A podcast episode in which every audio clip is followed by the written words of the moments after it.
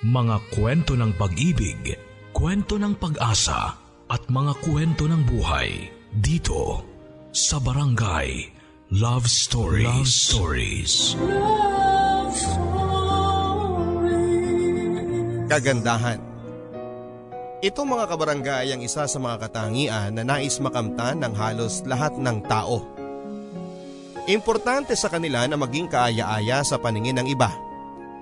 Kaya naman halos lahat ay ginagawa para lang maging perpekto o maging maganda. Pero paano nga ba kung ikaw ay pinagkaitan ng lahat ng ito? Kakayanin mo ba ang lahat ng panlalait ng mundo? Mga kabarangay, ating pakinggan ang kwento ng isang taong pinaglaruan ng tadhana dahil sa kanyang itsura. Dito lang sa mga kwento ng pag-ibig, buhay at pag-asa.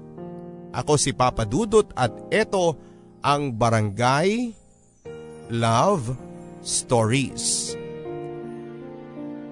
Mukhang palaka, unggoy pangit. Ilan lamang yan sa mga madalas kong marinig na panlalait ng mga kaklase ko sa akin. Minsan gusto ko na lang na magbingi-bingihan nang sa ganoon ay hindi ko na maramdaman ng sakit ng kanilang panlalait.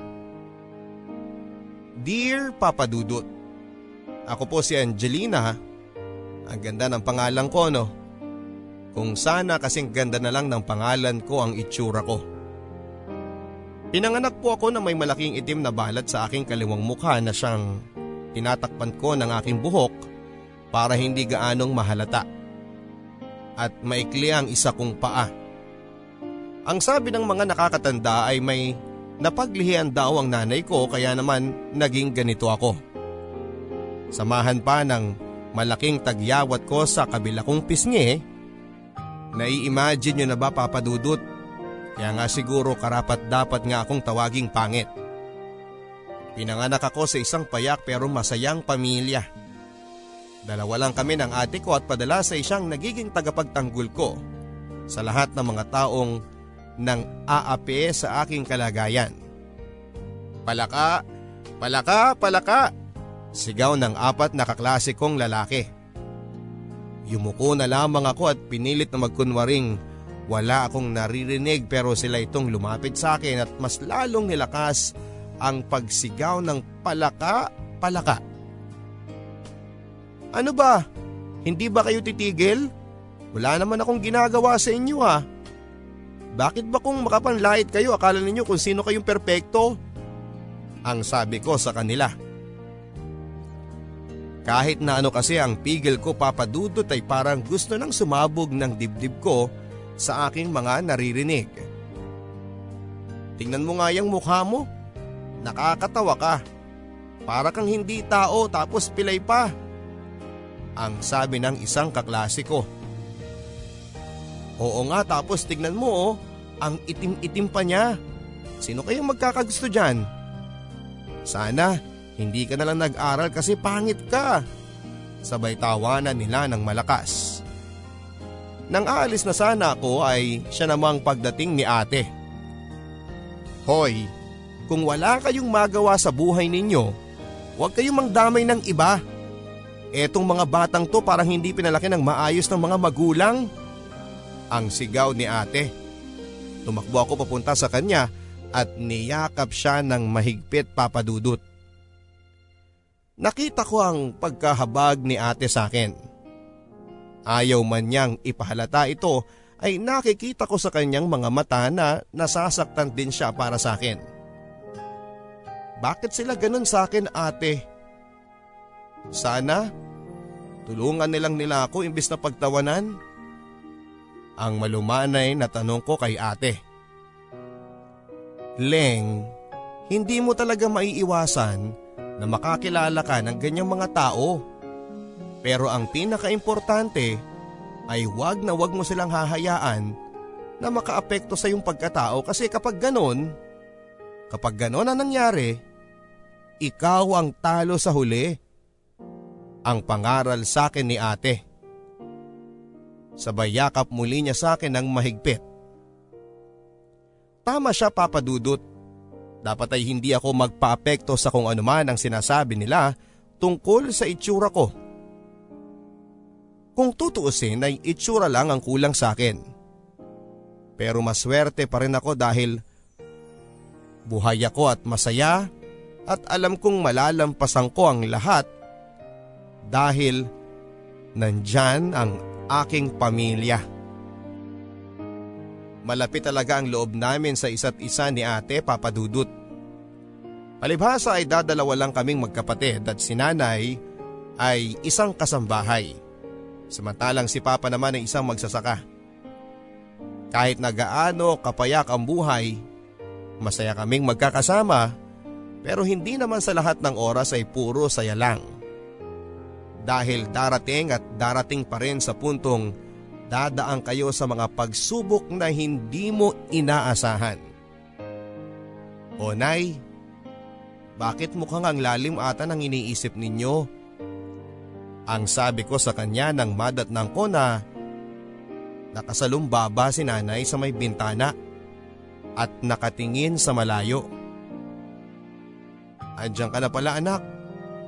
Kumusta naman ang pag-aaral mo? Ang tanong nito sa akin.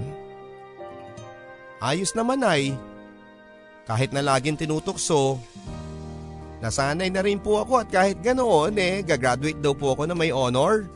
Ang sabi ng teacher ko, ang masayang pagmamalaki ko kay nanay. Ganun ba anak? Naku nakakatuwa naman yan. Ang sabi ko naman sa iyo eh, kayang-kaya mo silang talunin. At saka mana ka sa akin sa katalinuhan ko. Ang sabi ni nanay na bahagya namang ngumiti. May problema ba kayo, Nay? Ang tanong ko sa kanya. Narinig ko ang malalim na paghinga ni nanay at doon ko nabatid na marahil ay may problema nga siya. Wala naman anak. Huwag mo na akong masyadong intindihin. Ang sabi naman ito. Pero alam ko na may bumabagabag kay nanay. Nay, sige na sabihin mo na sa akin. Ang sabi kong muli sa kanya. Napansin ko ang unti-unting pagbalong ng kanyang mga luha. Anak, may nakapagsabi kasi sa akin na may iba daw na babae ang tatay mo. Ang sabi ni nanay. Nabigla ako sa mga nalaman ko papadudot. Hindi ko kasi lubos sa kalain na kayang gawin ni tatay yon. Nay, sigurado ba kayo sa mga sinasabi ninyo? Ang tanong ko sa kanya. Hindi ko alam anak. Pero madalas kong pinupuntahan ng tatay mo sa may bukid at hindi ko siya nadadatnan doon. At ang laging sinasabi ng mga kasama niya, eh kanina pa raw umuwi. Samantalang wala naman lagi. Sana nga anak ay mali ang mga sinasabi nila. Nay, huwag niyo pong paniwalaan ang mga sinasabi nila. Kilala ko po si tatay at kailanman ay hindi niya tayo kayang hilokohin. Lalo na kayo dahil nakita ko kung paano kayo mahalin ni tatay. At huwag kayong makinig sa mga sinasabi nila. Ang sabi ko kay nanay. Sa totoo lang papadudod ay nasaktan din ako sa mga nalaman ko. Pero Naniniwala pa rin ako na lalabas din ang katotohanan na mali ang binibintang nila na pambababae ng aking ama. Sana nga anak, mahal ko ang tatay mo at hindi ko makakaya kung mawala siya sa akin. Ang sabi ni nanay na halos mangiyak-ngiyak pa. Gusto niyo ba nay na kausapin ko si tatay? Ang sabi ko kay nanay. Tumingin ito sa akin marahil ay inaalam niya kung seryoso ba talaga ako sa aking mga sinasabi. Anak, wag na. Hayaan na lang muna natin. Alam kong lalabas din ang kung ano ang totoo. At gaya mo, naniniwala din ako na hindi yung kayang gawin ng tatay mo. Sana nga ay mali ang sinasabi nila papadudot. Sana nga ay walang ibang babae si tatay dahil kung totoo ito, malaki ang magiging epekto nito sa aming pamilya. Lalong lalo na sa aking ina.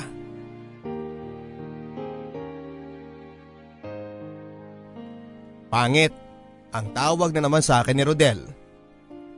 Ewan ko ba kung bakit sa araw-araw na ginawa ng Diyos ay hindi sila nagsasawang asarin ako. Alam mo Rodel, wala akong panahon sa iyo kaya pwede ba umalis ka sa dinadaanan ko? Ang sabi ko pa sa kanya. Aba, ang sungit niya oh, akala mo naman kung sinong maganda. Ang pangungulit niya sa akin. Oo, hindi ako maganda. Pero hindi naman ako kasing sama ng ugali mo kaya pwede ba? Tantanan mo na ako. Ang sabi ko sa kanya. Nang makita niya kong halos maiyak na ay doon na siya tumakbo palayo. Marahil ay natakot na baka mamaya ay dumating na si ate. Siya kasi ang madalas kong kasama sa tuwing uwian. High school na noon at si ate at ako ay nasa grade 6 na. Habang lumalaki kami ay nakikita ko ang malaking pagkakaiba namin ni ate. Manang-mana siya sa itsura ni tatay na may bilugang mata at mahabang pilig mata. Kulot na buhok at matangkad. Samantalang ako ay kay nanay nagmana. Hindi ko naman sa sinasabing pangit si nanay pero hindi lang siguro ganun kagandahan.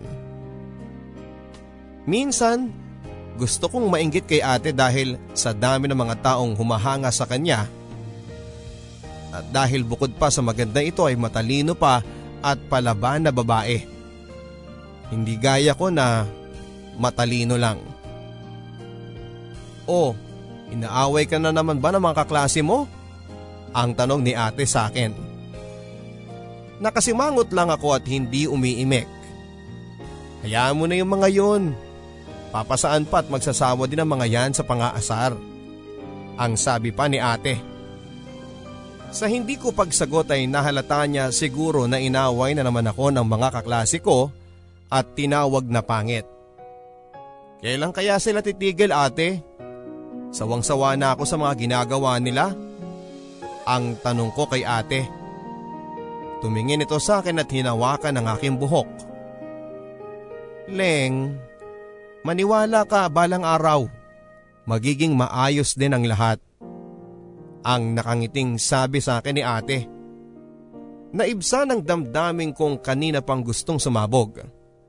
Nagpatuloy kami sa paglalakad ni ate papadudot ng sa hindi kalayuan ay isang pamilyar na mukha ang aming nakasalubong.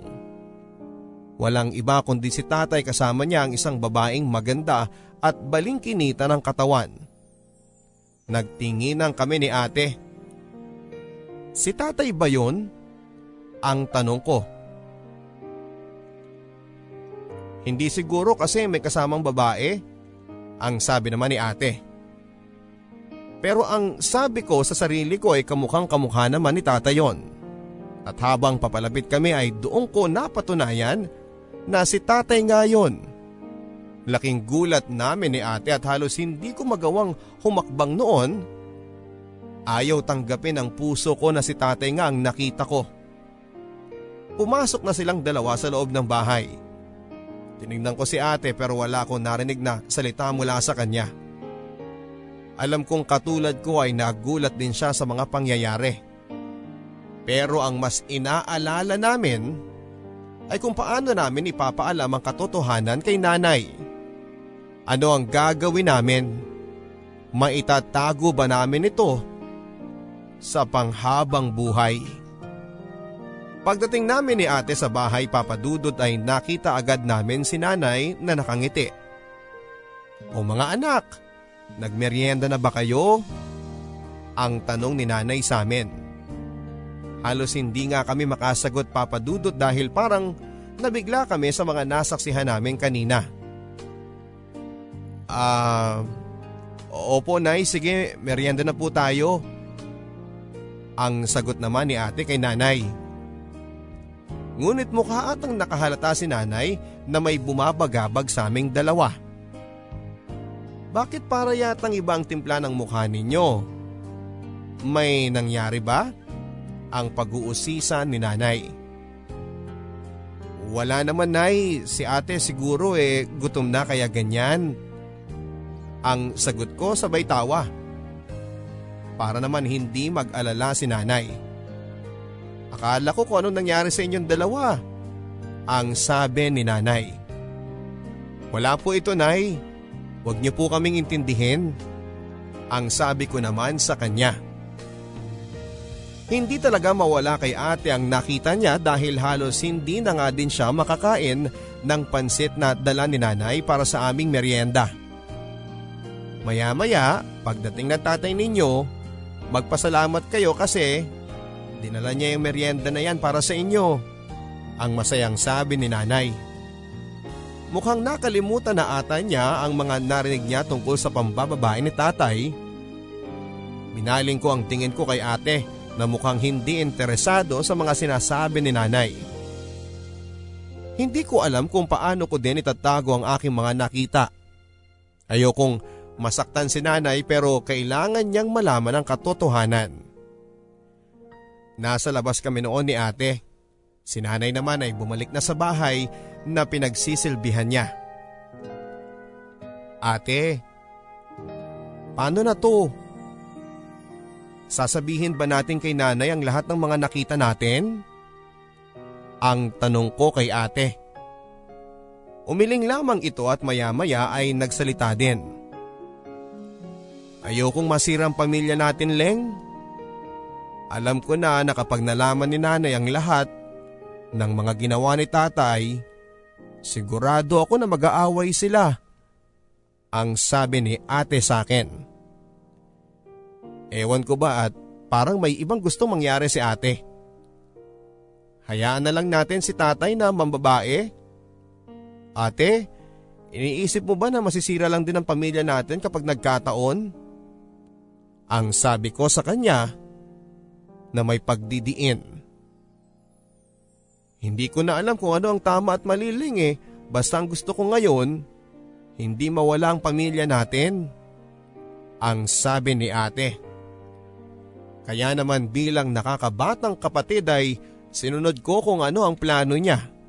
Dahil alam kong sa aming dalawa ay siya ang mas nakakaalam sa lahat. Sa tuwing aalis at uuwi kami ni ate, ay lagi naming nakikita si tatay na kasama ang babae niya na masayang naglalambingan. Nagtatago na lang kami ni ate kapag nagkakataon na mahuhuli niya kami. Walang kaalam-alam si tatay na alam na namin ang maling ginagawa niya. Gusto ko sanang sabihin lahat kay nanay. Pero natatakot ako na baka tama si ate. Na kapag nalaman ni nanay ay tuluyan ng mawasak ang aming pamilya. Dapit hapon na noon papadudot nang makita namin si nanay na umiiyak. Tumakbo kami ni ate papunta sa kanya. Nay, ano pong nangyari? Bakit ka umiiyak? Ang tanong sa kanya ni ate. Hindi nagsalita si nanay pero kinulit pa rin namin siya. Nay, sabihin niyo kung anong nangyari. Nag-aalala kami sa inyo eh. Ang sabi ko naman kay nanay at narinig ko ang buntong hininga nito. Maya-maya pa ay nakapagsalita na siya. Anak, ang tatay niyo nakita ko may kasamang ibang babae. Tama nga ang sinasabi nila tungkol sa kanya. Ang sakit-sakit mga anak. Akala ko hindi niya yun magagawa sa atin pero kitang kita ng dalawa kong mga mata kung paano siya akbayan at halikan ng tatay niyo. Ang sabi ni nanay. Masakit para sa amin ang nangyaring yon pero mas doble ang nararamdaman ni nanay sa ngayon. Paano niyo siya nakita, Nay? Sigurado ba kayo na si tatay lang yon? Ang sabi ko kay nanay. Hindi ako pwedeng magkamali anak. Siya nga yun. Pupunta sana ako ng bukid para dalhan siya ng pagkain pero kanina pa raw siyang nakaalis. Kaya naman minabuti ko na dumaan muna sa bayan para bumili ng gulay. Pero laking gulat ko na lang nang makita ko ang tatay ninyo na may kasamang babae. Nahigit na mas maganda at mas bata sa akin. Ang iyak ng iyak na paliwanag ni nanay. Ang daming tanong na bumabagabag sa isipan ko papadudot. Bakit kailangan gawin ni tatay yon Hindi ba niya kami mahal? Hindi pa ba siya kontento sa pagmamahal na ibinibigay ni nanay sa kanya? Nay, hayaan niyo na po yun. Wala tayong mapapala sa mga walang kwentang tao. Ang sabi ni ate na kanina pang nananahimik. Huwag niyo nang iyakan si tatay. Hindi siya karapat dapat para iyakan. At saka yung babaeng kasama niya, makakarma din yun sa mga ginagawa niya. Kaya tahang ka na, Nay. Ang palaban na sabi pa ni ate. Nakita ko sa kanyang mga mata ang galit kahit na hindi sabihin ni ate ay alam kong gaya ko ay nasaktan din siya. Walang araw na hindi namin nakitang umiiyak si nanay at hindi na siya pumapasok bilang kasambahay at masyado siyang nagpadala sa lungkot. Ilang araw na rin na hindi umuuwi ng bahay si tatay. Pinasabi na lang niya sa mga kasamahan niya sa bukid na pupunta lang daw siya ng Maynila para maghanap ng magandang trabaho. Sa tuwing na pag-iisa ako papadudot, nakikita ko si nanay na lagi na lamang nagmumukmok. At minsan, naiisip ko na hindi ba kapag mahal mo ang isang tao, dapat makontento ka sa kanya na huwag kang maghahanap ng hindi niya kayang ibigay. Marahil ay hindi niya talaga kami mahal ni tatay dahil nagawa niya kaming lokohin at ipagpalit sa panangdaliang ligaya. Ganun ba talaga kaimportante ang kagandahan? Kagandahan na kapag meron ka ay mas madali kang mapapansin at mamahalin. Mas importante pa nga ba ang nakikita ng mga mata kesa nararamdaman ng puso. Nagdaan ang mga araw pero wala ng tatay ang nagpakita at bumalik sa amin. Mas lalo lang ako naniwala na hindi nga niya kami mahal para iwang kami ng ganon-ganon lamang. Tumigil sa pag-aaral si ate ng high school at minabuti na lamang niya na mamasukan bilang isang sales lady sa isang maliit na tindahan. Si nanay naman ay naiiwan na lamang sa bahay at paminsan-minsan papadudot ay nakikita ko pa rin siya na umiiyak. Naawa na lang ako kay nanay dahil hindi naman siya magkakaganon kung hindi lamang dahil kay tatay. Kaya naman pinangako ko sa aking sarili na mag-aaral ako mabuti para kay nanay. Para may pagmalaki niya ako. At sa panahong papanain ako ni Cupido ay pipiliin kong mabuti ang taong aking mamahalin. Nasa second year high school na ako nang makilala ko si Albert. Kaklase ko at hindi maipagkakaila na may itsura nga ito. Matangkad, mapupungay ang mga mata at mapupula ang mga labi. Hindi ko maitatanggi sa sarili ko na crush ko siya pero alam ko din naman na kahit kailan ay hindi niya ako mapapansin dahil sa itsura ko. Uy Leng, turuan mo naman ako sa math natin. Hindi ko kasi gaanong maintindihan yung turo ni Ma'am Garcia eh. Ang sabi sa akin ni Albert. Isang araw habang ako ay nakatambay sa may malaking puno ng mangga na may mga upuan. Doon kasi ako madalas na tumambay lalo na at wala namang may gustong maging kaibigan ako. Sige walang problema. Ang maikling tugon ko. Hindi talaga ako nakapagsalita noon papadudot dahil sa pagkagulat ko. Hindi ko kasi alam nakakausapin niya ako. At bilang magaling nga sa math na hindi ko naman pinagyayabang ay tinuruan ko siya. Nako salamat ha. Kaya sayo ko lumapit kasi alam kong magaling ka. Ang sabi nito at sabay ngiti ng isang nakakalusaw ng ngiti. Walang anuman. Sa katunayan niyan ay ako nga ata siguro ang dapat na magpasalamat kasi walang may gustong kumausap sa akin. Tapos eto ka nga oh, nagpapaturo sa akin sa math. Ang sabi ko sa kanya. Tumitig ito sa akin. Wala naman akong nakikitang masama kung kakausapin kita. Eh bukod sa matalino, mabait ka pa. Ang sabi nito sa akin. Sabay ngiti ulit. Lumakas tuloy ang pintig ng puso ko papadudot. Halos hindi na nga ako makahinga sa sobrang lakas. Pero hindi maganda. Ang pabirong sabi ko naman sa kanya. Pagkatapos ay humalakhak ako.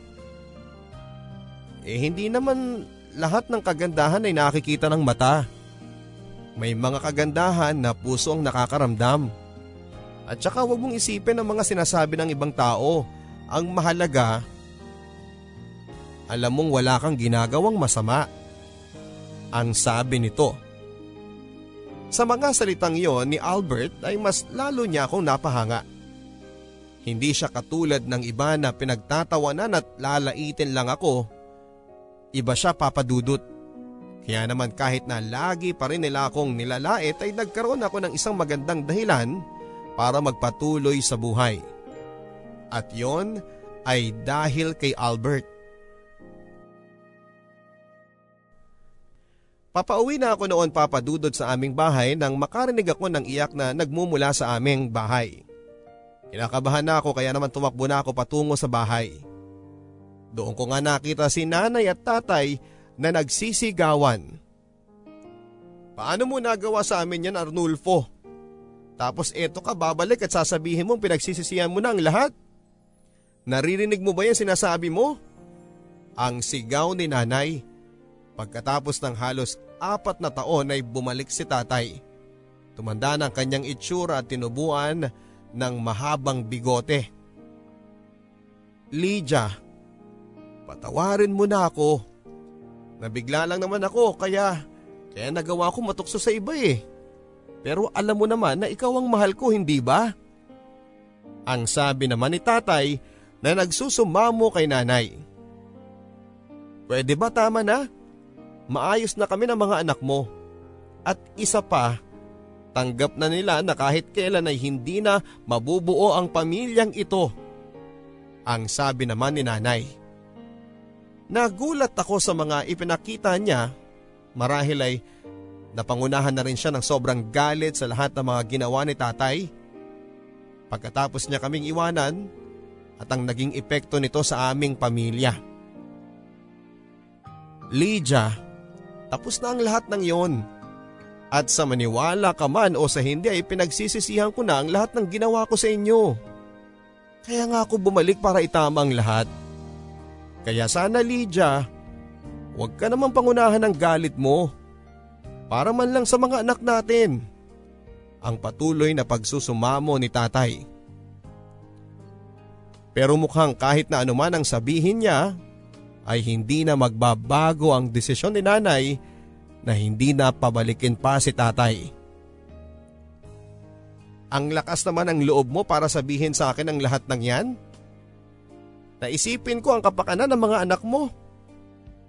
Alam mo Arnulfo, kung dati pa sana, bago ka ng babae, inisip mo na yan. Hindi na sana tayo hahantong sa ganito. Alam mo namang hirap na tayo sa buhay. Nagawa mo pang mambabae. Kung sana yung pinambabae mo, inipon mo na lang para sa kinabukasan ng anak mo. Eh baka naging mabuti ka pang ama sa kanila. Ang mahabang litanya ni nanay. Nang mapansin ako ni tatay ay agad itong lumapit sa akin. Anak, kumusta ka na? Ang laki-laki mo na. Andito na ako ngayon, babawi ako sa inyo ng ate mo kaya anak tulungan mo naman sana akong kumbinsihin ang nanay mo para mabuo tayong muli. Ang sabi ni tatay sa akin habang hawak ang aking mga kamay. Hindi ko alam ang isasagot ko noon pero may kung ano sa puso ko na gustong magpatawad. Tama na Arnulfo, umalis ka na. Hindi na kita kayang makita at wag na wag ka din babalik dito. Nung umalis ka at sumama ka sa babae mo, tilanggalan mo na rin ang karapatan ng sarili mo para maging ama sa mga anak mo kaya umalis ka na. Ang sigaw ni nanay kay tatay. Mahirap man sa aking kalooban ay hinayaan ko si nanay na magdesisyon gusto ko man na bumalik na si tatay at mabuong muli ang aming pamilya ay hindi na mangyayari sa ngayon dahil masyado pang malalim ang sugat na iniwan sa amin ng kahapon. Kahit gaano kahirap ang pinagdadaanan papadudot ay kailangang lumaban. Naging inspirasyon ko si Albert at sa katunayan ay naging magkaibigan kami. Marami man ang umaapi sa akin dahil hindi daw kami bagay na maging magkaibigan dahil may itsura raw si Albert samantalang ako naman daw ay ubod ng pangit. Hindi nakinig si Albert sa mga sinasabi nila. Kaya naman mas lalo kaming naging malapit sa isa't isa. Oh, bakit mukha atang ang lalim ng iniisip natin dyan ah? Ang sabi sa akin ni Albert. Nang minsan niya akong nakitang tulala at nakatingin sa kawalan. Ah, wala. May naalala lang ako. Ang maikling tugon ko sa kanya. Pwede ko bang malaman kung ano yon? Ang tanong naman ito. Ayoko sanang sabihin sa kanya yon pero gusto kong gumaan naman ang loob ko kaya napakwento na lang din ako sa kanya. Yung tatay ko kasi, bumalik siya pagkatapos ng apat na taon na pag-iwan niya sa amin. Humihingi siya ng tawad pero ayaw ni nanay. Siguro masyado siyang nasaktan. Pero alam mo Albert, gusto kong mabuong muli ang pamilya namin. Ang sabi ko sa kanya na halos maluha-luha na. Lahat naman tayo nagkakamali. Pero tama ka, masyado lang nasaktan ang nanay mo. Dahil kahit sino naman, kapag naloko, nakakagawa ng mga bagay-bagay na hindi niya alam kung tama ba o mali. Tatagan mo lang ang loob mo basta kapag gusto mong umiyak. Andito lang ako. Ang sabi nito sa akin. Kahit papaano papadudot ay naibsa ng bigat na nararamdaman ko. Mabuti na lamang talaga at andito ang kaibigan kong si Albert. Salamat Albert. Siguro kung wala ka, walang kumakausap sa akin ng ganito. Ang sabi ko sa kanya. Basta ikaw Angelina, ang sabi nito sa akin. Sa tuwing binabanggit niya ang pangalan ko papadudot ay lumalakas ang pintig ng puso ko. Ay nako, tinawag na naman niya ako sa kompleto kong pangalan. Di ba ang sabi ko, Leng na lang? Ang sabi ko pa dito. Tumawa lang ito ng malakas. Oo na Leng, sabay naghalak-haka na kaming dalawa. Hanggang sa magdaan pa ang mga araw at mas lalo lang tumindi ang tama ko kay Albert Papadudut. Gustuhin ko man na sabihin sa kanya ang aking nararamdaman. Natatakot ako na baka kapag ginawa ko ito ay iwasan niya lamang ako. Hoy pangit! Paika-ika na naman ang bagal-bagal. Ang pangit na, may klipang kabilang paa. Ang panlalait na naman ng mga babaeng kaklase ko sa akin. At kahit pala sanay ka na na marinig ang mga panlalait nila ay masasaktan at masasaktan ka pa rin. Nako, sigurado ako na iniisip niya na may gusto sa kanya si Albert. Ay nako, ang lakas ng loob hindi naman maganda. Ang sabat pa ng isang kasama niya. Tigilan niyo na ako. Kung wala kayong magawa sa mga buhay ninyo, mag-aral na lang kayo. Ang sabi ko sabay alis na. Alam ko naman papadudot na malabong mahalin din ako ni Albert. Pero hindi mawawala sa isipan ko ang umasa. Umasa na baka may pag-asa na maging kaming dalawa. Akala ko'y pwede na kaming magsimulang lahat papadudot dahil mas matapang na naming harapin ang lahat. Kahit kami lang ni mama at ni ate. Pero isa na namang pagsubok ang dapat naming harapin. Mga bandang alas 6 na yon at magdidilim din nang makita ko si ate. Nagtaka ako dahil Webes noon, dapat ay Sabado pa siya uuwi dahil pupunta pa siya kina Auntie Nida dahil may mga ibibigay daw na damit para sa aming dalawa at kay mama. Nakayo ko si ate at saka ko lang napansin na may kasama pala siyang lalaki at nang matamaan sila ng liwanag ng buwan, Nakahawak yung lalaki sa bewang ni ate. Maya-maya pa ay nakita ko si nanay na lumabas. Anak? Anak! Ang narinig kong tawag niya rito. Masaya ang boses ni nanay papadudot. Pero naging malumanay ito nang makalapit na sila sa amin. Anak? Sino siya? Ang agad na tanong ni nanay kay ate. Hindi ka agad ito nakapagsalita papadudod at napansin kong medyo may edad na ang lalaking kasama ni ate. Siguro mga nasa sampung taon ang agwat ng edad nila papadudot. Nay, si Jose po, mapapangasawa ko. Ang sumambulat sa bibig ni ate. Nanlaki ang mga mata ni nanay at alam kong nagulat din siya sa ipinagtapat ni ate. Mapapangasawa? Tama bang narinig ko anak? Ang pag-uusisa ni nanay. Mahal ko po ang anak ninyo at handa ko pong panagutan ang dinadala niya. Ang sabat naman ng lalaki na kasama nito. Anong pananagutan? Hindi ko maintindihan. Ang tarantang sabi ni nanay. Katabi lang ako ni nanay na nakatayo sa may pintuan at inaalalayan ko siya sa kung ano ang gagawin niya. Nay, patawarin niyo po ako. Pero buntis po ako, Nay. Ang pagtatapat ni ate. Agad na dumaplis ang kamay ni nanay sa pisngi ni ate. Nagulat ako sa ginawang yon ni nanay. Anak, 17 ka pa lang. Paano mo nagawa yun? Hindi mo ba iniisip na may maganda ka pang kinabukasan? Paano mo magagawa ang lahat ng yan kung buntis ka na? Ang bata-bata mo pa anak. Ang mangyak-ngyak na sabi nito kay ate. Unti-unting tumulo ang kanina pang nagkukubling luha ni ate. Nay, patawarin niyo ko. Mahal ko po si Jose at handa naman niyang buhayin ang magiging anak namin. Nagmahal lang naman ako at sana'y maintindihan ninyo ang sabi ni ate.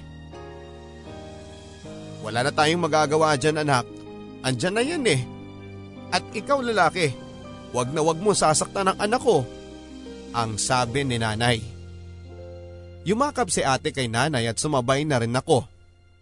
Sa totoo lang ay hindi ko alam kung ano ang mangyayari kung sakasakaling hindi tinanggap ni nanay si ate. Ayaw kong pagkatapos ni tatay na mawala sa amin Si ate naman kaya nagpapasalamat din ako papadudot dahil hindi naging dahilan ng pagsubok na ito para masirang muli ang aming pamilya. Sa dami ng pinagdadaanan namin papadudot, sumasabay pa yung problema ko sa mukha ko. At habang tumatagal ay mas dumadami ang nang-aapi sa akin. Kaya laking pasasalamat ko na lamang kay Albert dahil lagi siyang nandyan. Hanggang sa isang araw ay hindi ko na nga napigilan ang sarili ko na sabihin sa kanya ang aking nararamdaman. Habang nasa library kami ay inabot ko kay Albert ang sulat ko. Ano to? Ang sabi niya sa akin. Basahin mo mamaya pag uwian. Ang sabi ko sa kanya. Ayaw kong gawin yon pero gusto ko lang malaman niya yung nararamdaman ko para sa kanya. Kinabukasan nga ay nagayos ako at nagpulbo. Excited kasi ako kung anong magiging reaksyon ni Albert sa sulat ko sa kanya. Pagdating ko sa eskwelahan ay kinakabahan talaga ako. At makaraan ng ilang minuto ay nakita ko na si Albert at nakangiti ito sa akin. At nang papalapit na siya sa akin ay bigla siyang tinawag ni Katrina at hinawakan ni Albert ang kamay nito. Alam ko na ang ibig sabihin ng mga nakita ko. Wala na akong pag-asa. Talo na ako at kailangan ko nang tapusin ang pagpapantasya ko na pwedeng maging kami ni Albert. Maganda si Katrina at bagay na bagay sila ni Albert. Gusto ko nang tumakbo papalayo sa kanila pero hindi pwede dahil ayoko namang isipin nila na hindi ako masaya para sa kanilang dalawa. Hi Leng, ang sabi sa akin ni Katrina. Kahit sino naman talagang lalaki mabibighani sa kanyang kagandahan papadudot. Hi Katrina, ang sabi ko naman. Leng, si Katrina kilala mo naman siya hindi ba? Sa kabilang section. Kahapon, sinagot na niya ako. Ang sabi ni Albert. Isang libong malalaking karayom ang tumusok sa dibdib ko at hindi ko maintindihan kung ano ba ang dapat kong gawin. Masaya ako para sa inyo, ang sabi ko. Ah, Katrina, una ka na sa kantin may sasabihin lang ako kay Leng. Ang sabi naman ni Albert sa kanya. Ngumiti lang ito at sinunod ang utos ni Albert. Ah, Leng, nabasa ko yung sulat mo sa akin. Ang sabi nito. Nako, wag mo nang intindihin yun. Nagulat lang naman ako sa nararamdaman ko kaya sinulat ko eh pero promise okay lang ako. Ang sabi ko sa kanya. Leng, mahal kita pero hanggang kaibigan lang. Mahal ko si Katrina kaya sana huwag kang magalit sa akin. Ang sabi nito. Gusto nang tumulo ng luha ko na kanina pang naguunahang lumabas pero pinigilan ko. Kung saan ka masaya, mas magiging masaya ako. O siya, aalis na rin ako at may gagawin pa pala ako sa math. Ang sabi ko sa kanya.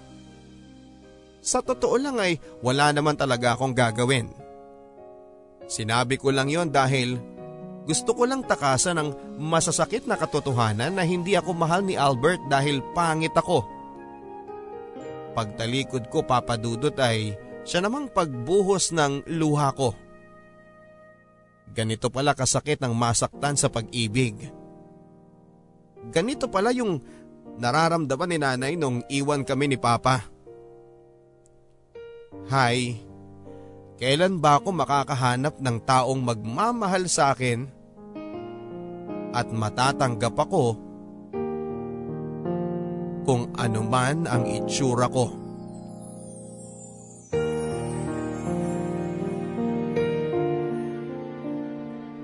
Magmula nang magkaroon na ng girlfriend si Albert ay hindi ko na siya madalas makasama.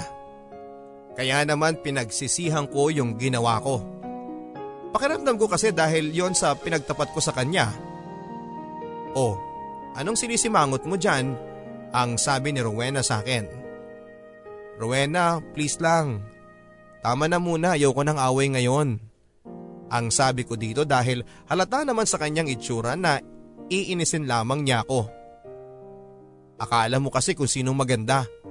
Umasa pa kasi na magugustuhan ka eh hindi naman. Ang pangaasar pa nito. Gustong gusto ko na siyang patulan pero pinigilan ko lang ang aking sarili. Pinili ko na lamang papadudot na manahimik. O ano? Hindi ka makapagsalita kasi totoo yung sinasabi ko, hindi ba? Ang sabi pa niya sa akin. Gusto ko na lamang maiyak dahil sa mga sinasabi niya sa akin. Pero baka isipin niya na tama ang lahat ng kanyang mga sinasabi. Oo pangit ako. Alam ko naman yun eh. Hindi mo na kailangang ipangalandakan pa. Ang sabi ko naman sa kanya na may pagtataas ng boses. Aba, nagagalit pa yung pangit oh. Baka mamaya maiyak pa niyan eh. Ang sabi nitong muli. Alam mo Rowena, kung ikaw ang nasa posisyon ko, maintindihan mo ako. Kung gaano kasakit na masabihan ng pangit araw-araw. Ang sabi ko sa kanya at pagkatapos ay umalis na rin ako. Habang naglalakad ako ay patuloy ang pag-agos ng aking luha. Naalala ko si Albert. Dati-rate, sa tuwing mararamdaman ko kung gaano ako kaliit sa mundo, ay nandyan siya lagi para sabihin na okay lang ang lahat na araw ay magiging maayos din ang lahat ng iniisip ko. Mag-isa na lamang ako sa pagpasok at pag-aaral sa library at tuwing makikita ko si Albert at Katrina ay nakakaramdam ako ng kirot sa aking puso at tinatanong ko ang aking sarili kung bakit pa ako naging pangit. Isang hapon, nakita ni nanay na nakatulala ako. Lumapit siya at tinabihan niya ako sa isang kawayang upuan sa labas ng aming bahay. Habang humahampas ang samyo ng malamig na hangin, ay nagkwentuhan kami ni nanay. Anak, ano bang problema mo? Ang tanong nito at tumingin ako sa kanya. Alam kong napansin ni nanay ang mugto kong mga mata. Nay, pangit ba ako? Ang tanong ko sa kanya. Bumuntong hininga si nanay. Anak, hindi ka pangit. Maganda ka. Ang sabi ni nanay. Hindi na ako magtataka na yon ang isasagot niya. Kasi syempre nanay ko siya. At ayaw niya akong masaktan sa isang masakit na katotohanan. Eh bakit ganon ay? Kailangan mo bang maging maganda para tanggapin ka ng tao para mahalin ka nila? Ang tanong ko kay nanay. Hindi ka agad nakasagot si nanay. Tinignan niya ako at hinawakan ako sa mukha. Hindi lahat ng kagandahan ay nakikita sa ganda ng mukha o sa kinis ng balat anak. Dahil ang tunay na kagandahan, dyan sa puso nagmumula. At kung maniniwala ka na maganda ka, mas magkakaroon ka ng kumpiyansa sa iyong sarili. Tandaan mo yan anak. Ang sabi nito, wala nang lumabas na kahit na anumang salita sa aking bibig. Napayakap na lamang ako kay nanay at niyakap din niya ako ng mahigpit. Marahil ay kailangan ko nga lang tanggapin papadudot na hindi na magbabago ang pagtingin ng mundo sa isang katulad kong pangit. Mahirap man ang buhay papadudot ay sinikap akong igapang ni nanay hanggang sa kulehiyo. Pasalamat na rin kami sa iba pa niyang mga kamag-anak na nag-ambag-ambag ng kanilang tulong para sa aking pag-aaral. Kumuha ako ng kursong mass communication dahil pangarap kong maging isang mahusay na reporter balang araw.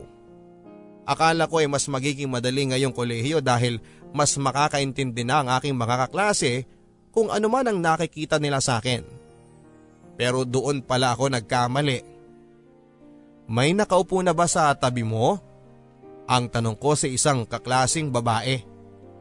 Bago ito sumagot ay tinignan niya muna ako mula ulo hanggang sa paa. At pagkatapos ay nilapag niya ang kanyang mga gamit sa bakanting upuan. Ay sorry, nakalagay na kasi yung mga gamit ko eh. Hanap ka na lang ng iba ang sabi niya. Kalma ka lang Leng, kaya mo yan. Marami ka nang napagdaan ng ganyan. Hindi ka pa ba sanay? Ang bulong ko sa aking sarili. Lumipat ako sa likurang upuan at sa pinakadulo kung saan ay wala akong katabi. Mas pinili ko na lamang na mapag-isa para naman maging tahimik ako at makapag-focus sa pag-aaral. Nagpakitang gilas ako papadudot para hindi nila mapuna ang kakulangan ko sa aking itsura. Tiniis ko din ang mga panlalait nila hanggang sa nakatagpo din ako ng isang tunay na kaibigan sa katauhan ni Leia. Maganda si Leia at sa una ay hindi mo mahahalata na madaldal siya at palabiro. Una kaming nagkakilala sa subject kong psychology at doon nga ay mas naging swak ang aming samahan. Lagi itong pinipili na sumama sa mga pageant sa eskwelahan pero lagi naman itong tinatanggihan dahil hindi naman daw makakatulong yon sa kanya. Pagpepiestahan lang daw siya ng mga lalaki. Minsan naiingit ako sa kanya. Dahil kung ako yon ay baka sumali talaga ako at pinagyabang ko na sa buong mundo na maganda ako. Kaso nga ay hindi ako binayayaan ng kagandahan papadudod pero magkaganon pa man ay tuloy ang buhay. Oy Leng, balita ko may news writing competition daw sa Makalawa. Nako kung ako sa'yo sumali ka, hindi ba magaling ka sa mga ganyan? Ang sabi sa akin ni Leia na pagkalakas-lakas ng boses. Wag na lang, alam mo namang matatalo lang din naman ako dyan eh. Ang sabi ko pa sa kanya. Akala ko matalino ka, pero sinasayang mo yung talent mo. Ang pangungulit niya sa akin. Oo nga may talent ako pero pag nakita nila kung sino yung writer, baka hindi nila ako ipanalo eh. Ang sabi ko sabay biglang tawa. Leng, masyado mo namang minamalit ang sarili mo. Isa pa, ano naman kung ganyan ka? Pinoproblema mo ba yung itim ng balat mo at saka yung maikli mong kaliwang paa? Leng, wag mong gawing hadlang yan para magawa mo ang mga gusto mong gawin. Hindi na ako nakaimik pa sa mga sinabi niya papadudot. Pero napag-isip-isip ko na tama siya. Hindi naman hadlang ang kapansanan at itsura. Para mangarap din ako sa buhay. Pinaghandaan ko ang araw na yon papadudot at sinabi ko sa aking sarili na gusto kong manalo. Gusto kong may patunayan sa aking sarili. Pinagbutihan ko talaga papadudot at sinigurado kong ako ang mananalo. Oy tol, sasama daw sa contest si Pilando to. Umiika-ika na nga sa paglalakad eh, hindi pa rin nagpapaawat. Iba rin talaga yung lakas ng apog nito oh. Ang sabi ni Roy nakaklase ko din. Oo nga, baka matakot lang yung mga judges kapag nakita siya. Ang sabi naman ni Ian sabay halakhak silang dalawa. Alam nyo, kung wala kayong magawa sa buhay ninyo, huwag nyo kong idamay.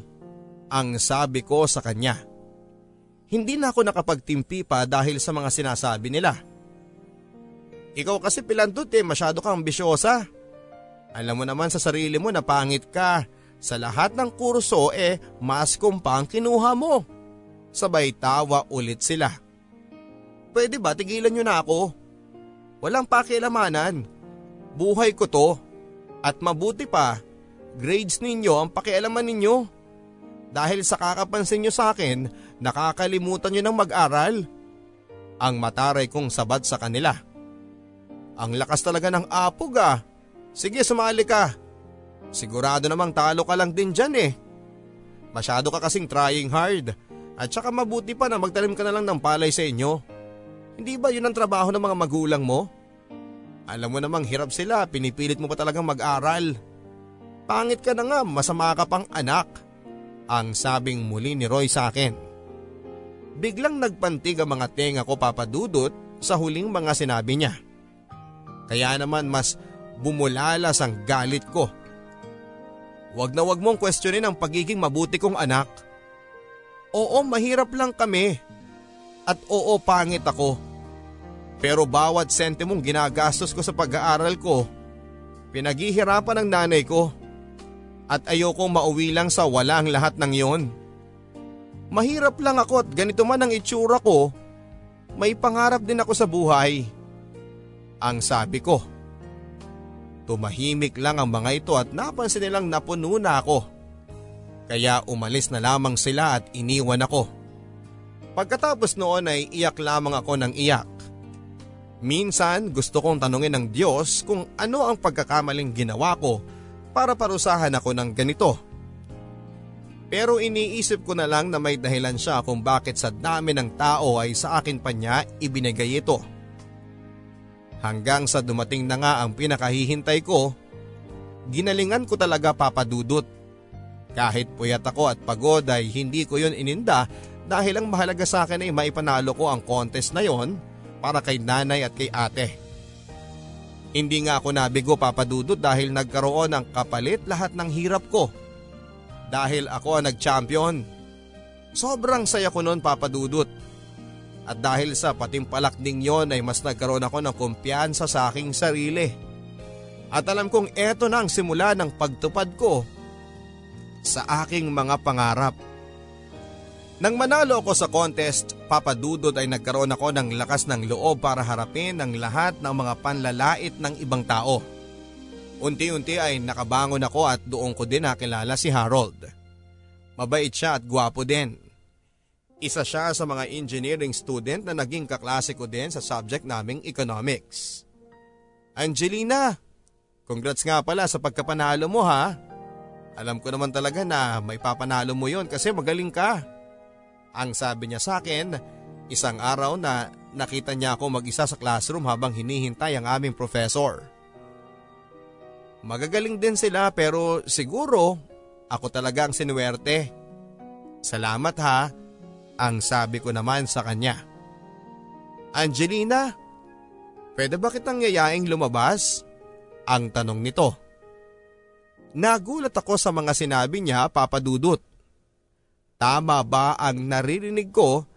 Niyayaya niya akong lumabas. Ha? Eh bakit? Ang maikling tanong ko. Kahit pa sa katotohanan ay gustong gusto ko naman. Wala lang, naisip ko lang na baka gusto mong pumasyal sa park o kaya naman ay sa mall. Maglibang-libang tayo. Baka kailangan mo na kasi at saka puro pag-aaral lang inaatupag mo. Baka kailangan mong mag-relax paminsan-minsan. Ang sabi nito sa akin. Aaminin ko papadudot na gusto ko yung ideya na meron talagang lalaki na yayayain ako na mag-date. Pakiramdam ko kasi nagiging maganda ko. Okay, sige. Ang maikli at pakipot ko namang sagot sa kanya. Araw ngayon ng Sabado at pinaghandaan ko talaga ang date namin ni Harold.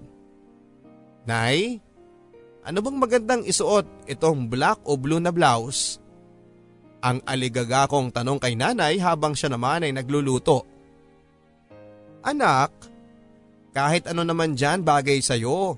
Ang sabi naman ito sa akin. Talaga nay? O parehong hindi bagay sa akin?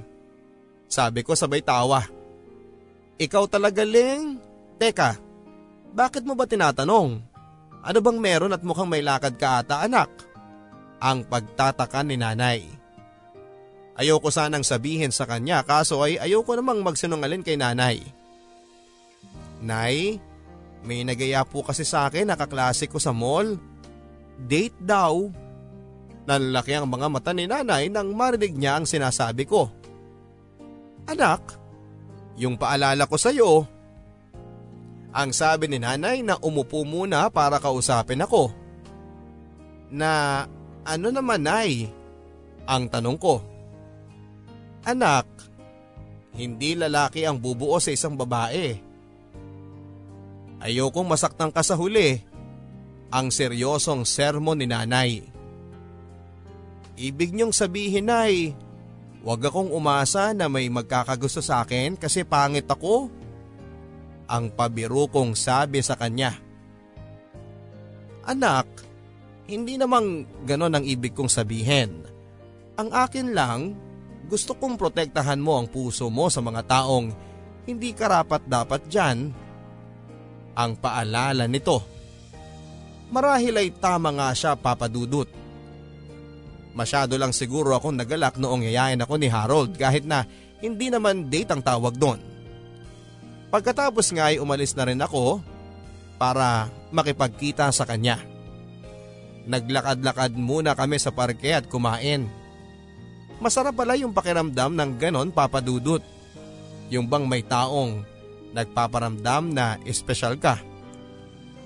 Lumipas nga ang mga araw at naging mas malapit kami ni Harold sa isa't isa. At tuwing kasama ko siya para akong isang prinsesa na sinagip ng isang prinsipe sa isang magulong mundo. Sana sa pagkakataong ito ay maging tama na ang puso ko. At sana kay Harold na yon. Nung akala ko'y tuloy-tuloy na ang mga magagandang nangyayari, ay doon pala ako nagkamali papadudot. Isang araw habang papasok na sana ako sa classroom namin at excited na muling makita si Harold ay doon ko nalaman ang totoong pakay niya. Uy pare ah, hindi ka ba nahihiya na halos kasama mo yung si Angelina ba yon? Yung ang haba ng bangs at itinatakip sa kabilang pisngi niya? Yung pilay? Ang sabi ng isang kasama ni Harold sabay tawanan sila. Nakita ko ang reaksyon ni Harold. Pare naman, ako papatol sa pangit? Nagbibiro ka ba? Halos mabitawan ko ang librong hawak ko noon papadudot sa sobrang pagkadismaya. Eh bakit ka nagtitiis na kasama yun? Ang tanong ulit ng isa niyang kasama. Siyempre, para makapasa naman ako sa ibang subjects na kaklase natin siya. Lagi kaya akong pinapakopya nung tuwing exam at halos siya din ang gumagawa ng projects ko. Kahit pangit yun, may pakinabang din naman sa akin. Ang sabi niya at nagpantig ang mga tenga ko at hindi na ako nag-atubili na lapitan siya. Kaya pala ayaw mo akong iharap sa mga kaibigan mo kasi ganyan ang tingin mo sa akin eh. Akala ko Harold, iba ka. Pero katulad ka din pala nila. Ang sabi ko at halos maiyak na ako noon papadudot pero nilakasan ko na lamang ang loob ko. Wow at umasa ka talaga ha. Mangilabot ka naman sa mga sinasabi mo. May mga bagay talaga na hindi para sa'yo kaya pwede ba? Magpasalamat ka na lang dahil matagal kitang tiniis. At dahil malapit na matapos ang semester, hindi na ako magtitiis na kasama ka palagi. Ang sabi nito, masakit pala papadudot na ang taong minsang nagparamdam na espesyal ka ay ang taong magpaparamdam din sa iyo kung gaano kasakit umibig. Minahal pa naman kita Harold. Kung alam ko lang na hindi pala totoo ang lahat sana pinigilan ko ang sarili ko. Ang lakas loob kong pagtatapat sa kanya. Mandiri ka naman sa mga sinasabi mo. Hindi ako papatol sa isang pangit na katulad mo. Tara na nga pare. Ang sabi nito sabay alis na. Tumakbo ko papadudot. Tumakbo papalayo sa kanya. Hindi ko alam kung saan ako dadalhin ang mga paa ko pero gusto kong takasan ang lahat ng mapang-aping tao na ang tanging nakikita lamang ay ang kakulangan ko. Sabi ni nanay, hindi lang daw kagandahan ang kailangan ng isang tao para tanggapin ka. Dahil mas importante ang puso pero bakit iba ang nararamdaman ko? Habang papalayo ako ay siya namang pagbuhos ng malakas na ulan. Wala na bang katapusan ng lahat ng paghihirap ko? Lagi na lamang ba akong iiyak at mabibigo? Ang mga pinagdaanan ko ay siyang ginamit kong sandata para makagraduate sa kolehiyo. Hindi ko na hinayaan ang sarili ko papadudot na mapunta sa isang sitwasyon na baka pagsisihang ko lamang. Anak, proud na proud ako sa iyo, ang sabi ni nanay. Oo nga Leng, konting hakbang na lang, maabot mo na ang pangarap mo.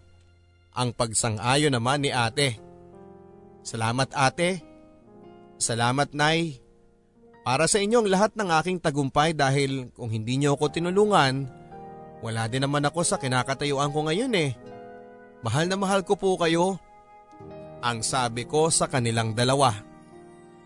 Nag-review ako papadudot para sa licensure examination for teaching at pagkatapos ay siniwerte naman ako makapasa. Pero kahit na ganoon ay hirap pa rin akong makahanap ng trabaho. Mas unang nakukuha yung maganda o gwapo kong nakakasabay sa pila.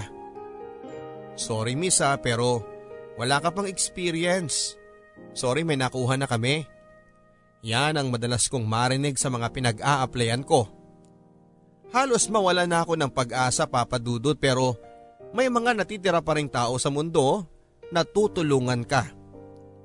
Oy, Miss Angelina, ang tawag sa akin ng isang pamilyar na boses. Paglingon ko ay nakita ko ang aking guro nung elementarya. Mrs. Santa Ana? Ang sabi ko. Yes, ako nga ito. Naku, kumusta ka na? Balita ko eh, nakapasa ka daw as teacher. Ang sabi nito. Opo ma'am, sinwerte po. Ang sabi ko naman. Ikaw talaga, puro na lang swerte ang sinasabi mo. Magaling ka kasi talaga. Magtiwala ka naman dyan sa sarili mo. Ang sabi niya sa akin. Si Ma'am Santa Ana talaga yung guro kong malaki ang paniniwala sa akin. O, eh nakahanap ka na ba ng trabaho? Ang tanong niya. Hindi pa nga po eh. Alam niyo naman, mas inuuna yung may mga itsura. Asa pa ako ma'am na makuha. Tingnan niyo naman po ako. Ang sabi ko sa kanya. Tinasan niya ako ng kilay. Gaya ng ginagawa niya noon sa akin tuwing sasabihin ko sa kanya na hindi ko kaya. Leng, sumama ka sa akin. Ang sabi nito. Nagulat ako kung paano niya nalaman ang palayaw kong Leng pero hindi ko na inintindi yon at sumama ako sa kanya. Pumunta kami sa isang salon papadudot kung saan ako naging center of attraction. Hindi ko alam kung yun ba ay dahil sa itsura ko o dahil natcha-challenge sila kung may pag-asa pa ba akong gumanda. Ayusin niyo siya ha, mag apply siya ng trabaho at ililibre daw tayo sa una niyang sweldo. Ang sabi nito sabay sigawan naman ng mga Becky na nandun sa salon. Tuwang-tuwa ako papadudod sa ginawa nila sa akin. Inayos nila ang buhok ko at kinulayan na bumagay sa balat ko, ginupitan at binihisan. Kahit hindi man ito mabago ang itsura ko ay naging masaya pa rin ako sa araw na yon dahil naramdaman kong hindi pala ako nag-iisa. At may mga natitira pa ring taong handa akong tulungan sa aking pinagdaraanan. Hindi lang doon nagtatapos ang tulong ni Mrs. Santa Ana dahil ipinasok din niya ako sa paaralang siya mismo ang nagpapalakad. Maliit man ang sweldo papadudod ay laking pasasalamat ko dahil dito ko magagamit ang lahat ng aking mga natutunan. Maraming maraming salamat sa inyo ma'am dahil kung hindi dahil sa inyo, hindi ko alam kung saan ako pupulutin. Ang halos mangiyak-ngiyak na sabi ko sa kanya. Leng, huwag mong isipin yon. At saka hindi naman yan dahil sa akin eh. Nakita ko kasi ang potensyal mo. Alam kong magaling ka, kaya kita kinuha. Ang sabi naman nito at saka ako niyakap. Nagsimula na akong ibuhos ang lahat ng aking natutunan para ibahagi sa mga estudyante. Unti-unti din ay nakapagbibigay na ako kay nanay at natutulungan ko na rin ang ate ko at ang aking pamangkin na si Samantha. Anak, ang saya-saya ko para sa iyo. Ang layo na ng narating mo. Ang sabi sa akin ni nanay. Nako nay, malayo-layo pa po ang lalakbayin ko para talagang umasenso pero alam kong tuloy-tuloy na ito. Ang sabi ko pa sa kanya. Basta kumpiyansa ka lang sa sarili anak ha. Ang paalala nito. Naging maayos na nga ang lahat papadudot. Sa pagtuturo ay doon ko nalaman na masarap pala sa pakiramdam ang may natutulungan ka. Ang buong akala ko ay doon na nagtatapos ang lahat pero hindi pa pala. Dahil may sorpresang hatid pa ang tadhana. Ma'am Angelina, may naghahanap po pala sa inyo ang sabi sa akin ng co-teacher ko. Eh sino po yun ma'am? Ang tanong ko naman. Kaibigan niyo daw po. Ang tugo naman ito. Naalala ko na baka nga yung best friend kong yon na matagal ko nang hindi nakikita simula nang graduate kami kaya dali-dali akong lumabas ng faculty room at halos lumuwa nga ang puso ko sa aking nakita. Isang lalaking makisig at may magandang mata at hindi nga ako pwedeng magkamali. Kahit nakatalikod siya ay kilalang kilala ko na siya. Siya si Albert. Si Albert ang unang lalaki nagparamdam sa akin kung gaano kasarap magmahal ngunit siya rin ang nagparamdam sa akin na doble pala ang sakit kapag ikaw ay na heartbroken. Hindi ko alam ang gagawin ko ng mga oras na yon. Ang lamig-lamig ng kamay ko papadudot at natataranta pa talaga ako.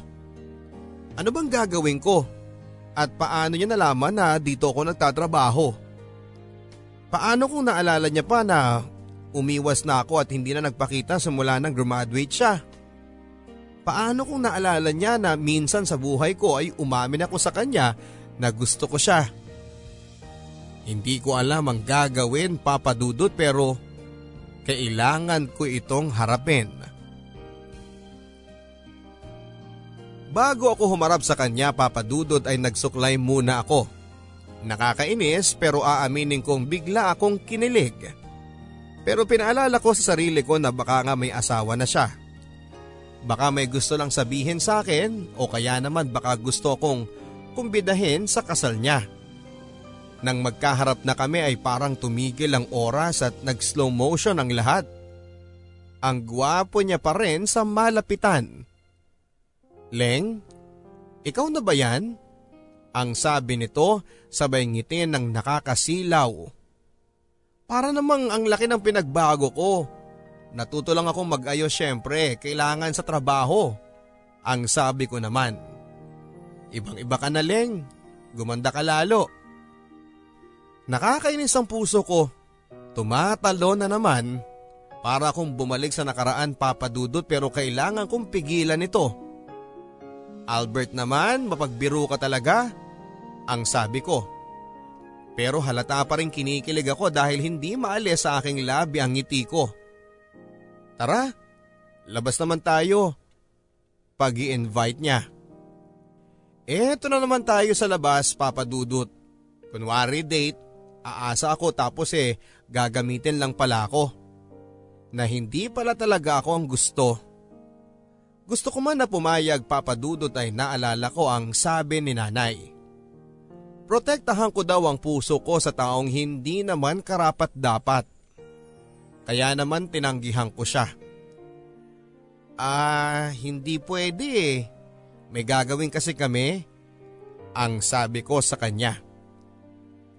Nakita kong nadismaya siya sa kanyang mga narinig. Hinintay kong pilitin niya ako pero hindi naman niya ginawa. Okay sige Leng. Next time na lang siguro. Baka naabala pa kita. Dalawin kita ulit dito para naman makapagkwentuhan tayo ha. Gaya ng dati. Namimiss kita eh, ang sabi niya. Gusto kong bawiin ang pagtanggi ko pero nakaalis na siya. Mula sa second floor ng building ay nakita ko siyang may kasamang magandang babae. Baka kaya naisip ko na baka gusto niya lang akong ipakilala kung sino man yung nakita ko. Nakaramdam ako ng lungkot papadudot pero kailangan kong gawin yon dahil ayaw kong masaktan. Leng, ang tawag sa akin ni Mrs. Santa Ana nang minsang makita niya ako. Yes ma'am, ano pong may paglilingkod ko sa inyo? Ang tanong ko. Pumunta ba rito si Albert? Ang tanong nito. Albert? Sino pong Albert ma'am? Ang tanong kong muli. Si Albert de Guzman, yung pamangkin ko. Sinabi ko kasi na nahanap na kita. At dito ka nagtatrabaho sa akin. Ang sabi ni ma'am. Laking pagtataka ko kung bakit niya tinulungan si Albert na hanapin ako. Hinanap niya ako ma'am? Ang sabi ko sa kanya. Oo iha. Pamangkin ko si Albert at kinakailangan niya kasing pumunta sa ibang bansa para sa operasyon niya.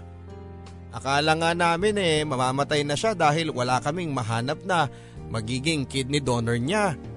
Pero sa awa ng Diyos, gumaling din si Albert at pinahanap ka nga niya nung nakarecover na siya. Tapos tung tuwa nung sinabi ko na nandito ka na sa school natin. Hindi ko man maintindihan ang lahat ng mga sinabi ni ma'am, pero isa lang ang naging malinaw. Hinahanap ako ni Albert at ang ibig sabihin noon ay may gusto siyang sabihin sa akin.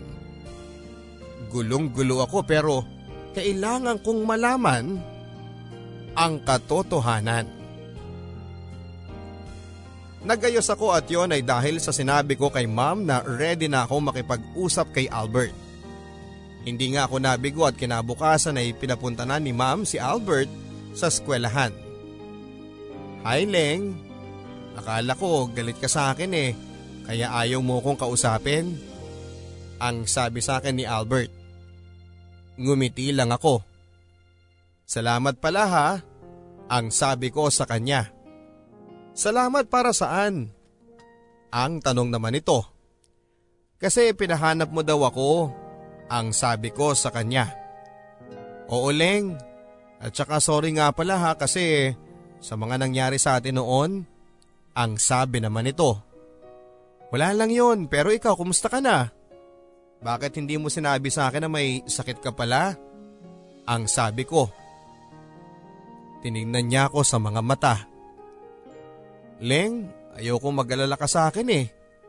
Ang maikling tugon nito. Siya nga pala. Asa na si Katrina? Kinasal na ba kayo? Ang tanong ko. Pero ngumiti lang siya. Leng, ikaw ang mahal ko at hindi si Katrina? Ang sabi nito sa akin. Nagulat ako papadudot at parang nabingi ako.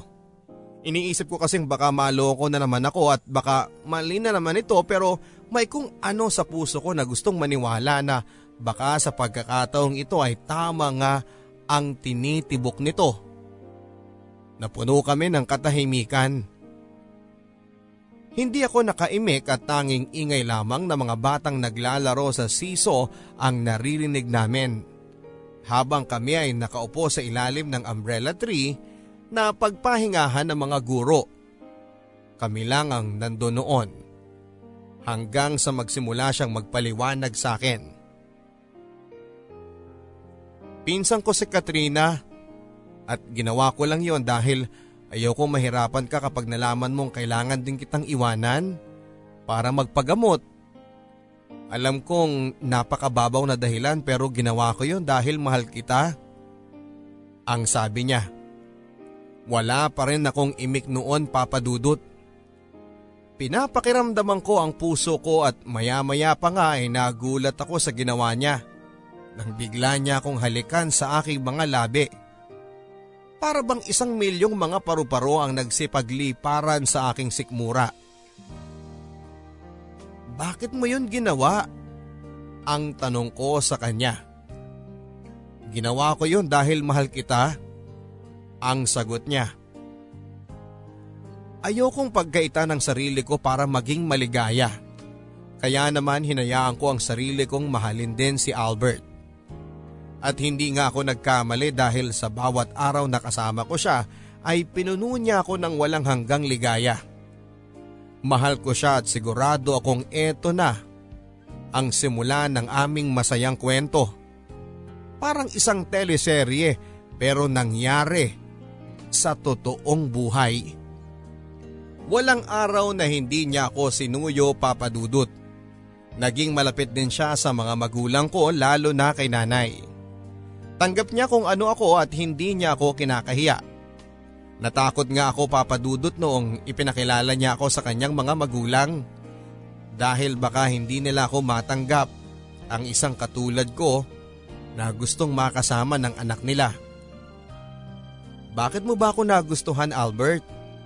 Ang tanong ko sa kanya nang minsang dumalaw siya sa bahay. Wala si nanay doon dahil nanonood sila ng parada sa may bayan kaya gabi na silang nakauwi. Pwede bang hindi ko sagutin yan? Ang sabi naman ni Albert. Hinawakan niya ang kamay ko at idinikit ito sa kanyang mukha. Hindi ako maganda Albert. Alam kong alam mo yon. Marami pang ibang babae ang higit na mas bagay sa'yo. Pero hindi ko talaga maintindihan kung bakit ako eh. Ang sabi ko sa kanya. Lumapit siya at hinalika ng aking noo. Walang tamang sagot para malaman mo kung bakit kita mahal. Ang sabi nga nila kapag nagmamahal ka daw, mahal mo lang at wala kang dahilan. Ang sabi niya sa akin. Sa totoo lang ay kinilig ako ng mga oras na yon papadudot. Leng, may sasabihin sana ako sa iyo. Seryosong sabi niya habang nakatingin sa akin.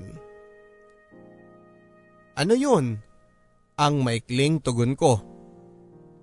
Maya-maya pa nga'y nakita kong paparating na sina nanay at sina ate pati ang mga magulang ni Albert. At biglang nagliwanag ang kalangitan dahil sa fireworks. Napatingin ako sa langit hindi ko alam na nakaluhod na pala si Albert sa akin. Leng, maikli lamang ang buhay kaya ayokong sayangin ang bawat araw sa mundo na hindi kita kasama. Leng, sana matanggap mo ko. Will you marry me? Ang tanong nito sa akin. Napaluha ako sa tuwa papadudot. Nagulat din ako dahil planado pala ang lahat. Albert? Ako pa ba ang tatanggi? Oo, Albert. Pakakasalang kita. Ang sagot ko. Sabay sigawan ng mga taong nakapaligid sa amin at iyon ay ang aming pamilya. Laking pasasalamat ko din papadudod sa suportang ibinigay kay Albert ng kanyang mga magulang. Wala na nga yata akong hihilingin pa papadudot at hindi ako makapaniwala na ang katulad ko ang mamahalin ng isang katulad ni Albert. Minsang akala ko ay panaginip lang ang lahat pero paggising ko ay sumilay ang mukha niya sa akin. Kaya naniniwala akong ang lahat ng ito ay kailangan kong ipaglaban ng panghabang buhay. Tama ang sabi nila papadudot na pagdating sa pag-ibig ay walang pinipiling edad, kulay, estado ng pamumuhay at itsura. Dahil kapag tinamaan ka na ni Cupido ay wala ka nang magagawa kundi ang sundin ito. Lumipas man ang halos isang dekada ay nananatili pa rin buhay sa aking alaala ang lahat ng pinagdaanan ko sa buhay. Para akong isang prinsesa na sinagip ng isang prinsipe sa magulong mundo. Totoo ngang sa panahon natin ngayon ay nagiging batayan na ang itsura sa halos lahat ng bagay Nakakalungkot mang isipin pero minsan nagiging basihan na rin ito pagdating sa pag-ibig. Sa mga nangyari sa buhay ko papadudot, marami akong natutunan. Isa dyan ay ang matuto kang makontento sa kung ano man ang meron sa iyo at maging matatag sa oras na akala mo'y hindi ka na makakabangon. At higit sa lahat ay mahalin mo muna ang iyong sarili bago ka mahalin ng iba. Kung dati halos isumpa ko ng pagiging pangit, namunti ko na ngang sisihin si nanay kung bakit at saan niya ba ako pinaglihi. Pero doon ko natutunan na mas makikilala mo ang isang taong tunay na nagmamahal sa iyo sa panahong walang wala ka na. Si Albert ang naging daan ko para makita at tanggapin ko ang aking sarili. Sa kasalukuyang panahon papadudod ay may isa na kaming anak. Siya si Mark Angelo na ngayon ay nasa grade 4 na rin. Kami naman ni Albert ay nandito lamang sa bahay at inaasikaso ang aming negosyong bigasan. Simple lang ang pamumuhay namin papadudot pero masaya ako dahil pakiramdam ko ay buong buo na ako na harapin ang mundo. Kasama ang aking pamilya, ang asawa ko at ang aking anak. Maraming salamat papadudod sa pagpapaunlak na mabasa ang aking kwento at tuwang-tuwa po talaga ako nang sabihin ninyong kwento ko ang napili ninyong ibahagi sa inyong programa. Dahil kung hindi nyo po maitatanong ay kami pong mag-asawa ay masugid ninyong tagapakinig. Marami pa po sanang may katulad ko sa nakaraan ko ang hindi mawala ng pag-asa na porket hindi sila binigyan ng kagandahan o kagwapuhan ay hindi nila papahalagahan ang kanilang buhay. Matuto lang kayong mahalin ang inyong sarili at marami ding tao ang tatanggap sa inyo. Lagi nating tatandaan na tayo ang gumagawa ng tadhana natin at walang karapatang hadlangan ng kahit na sino ang ikakaligaya ng ating puso. Hanggang dito na lamang po papadudod at more power sa inyong programa ang inyong kapuso at kabarangay, Angelina Leng Nadado. Aminin man natin o hindi kabarangay, itsura ang una nating napapansin sa isang tao. At kahit nga sa trabaho minsan ay nakalagay din sa qualifications ng aplikante ang with pleasing personality. Kaya nga minsan nakakalimutan na po natin ang tunay na ibig sabihin ng kagandahan. Kaya nga siguro eh naglipanan na ngayon ang iba't ibang produkto at klase ng pampaganda. Hindi naman masama ang alagaan mo ang sarili mo. Ang mali lang ay makalimutan mong dapat sa iyo mismo magsimula ang pagtanggap sa iyong pagkatao bago ang iba. Totoong mas lamang ka kapag ikaw ay maganda o gwapo. Pero ang lagi nating tatandaan na hindi lahat ng kagandahan ay sa mukha lamang natatagpuan dahil ang pinakaimportante sa lahat ay ang kagandahan ng kalooban. Ang Barangay Love Stories na inyong napakinggan ay sa direksyon ni Marie Eden Soriano. Ang ating theme song na alaala ay kinanta naman ni Jimmy Horado, ni Joe Peril at ni JB Ramos. Hanggang sa muli mga kapuso ako po si Papa Dudut sa mga kwento ng pag-ibig, buhay at pag-asa dito sa Barangay Love Stories.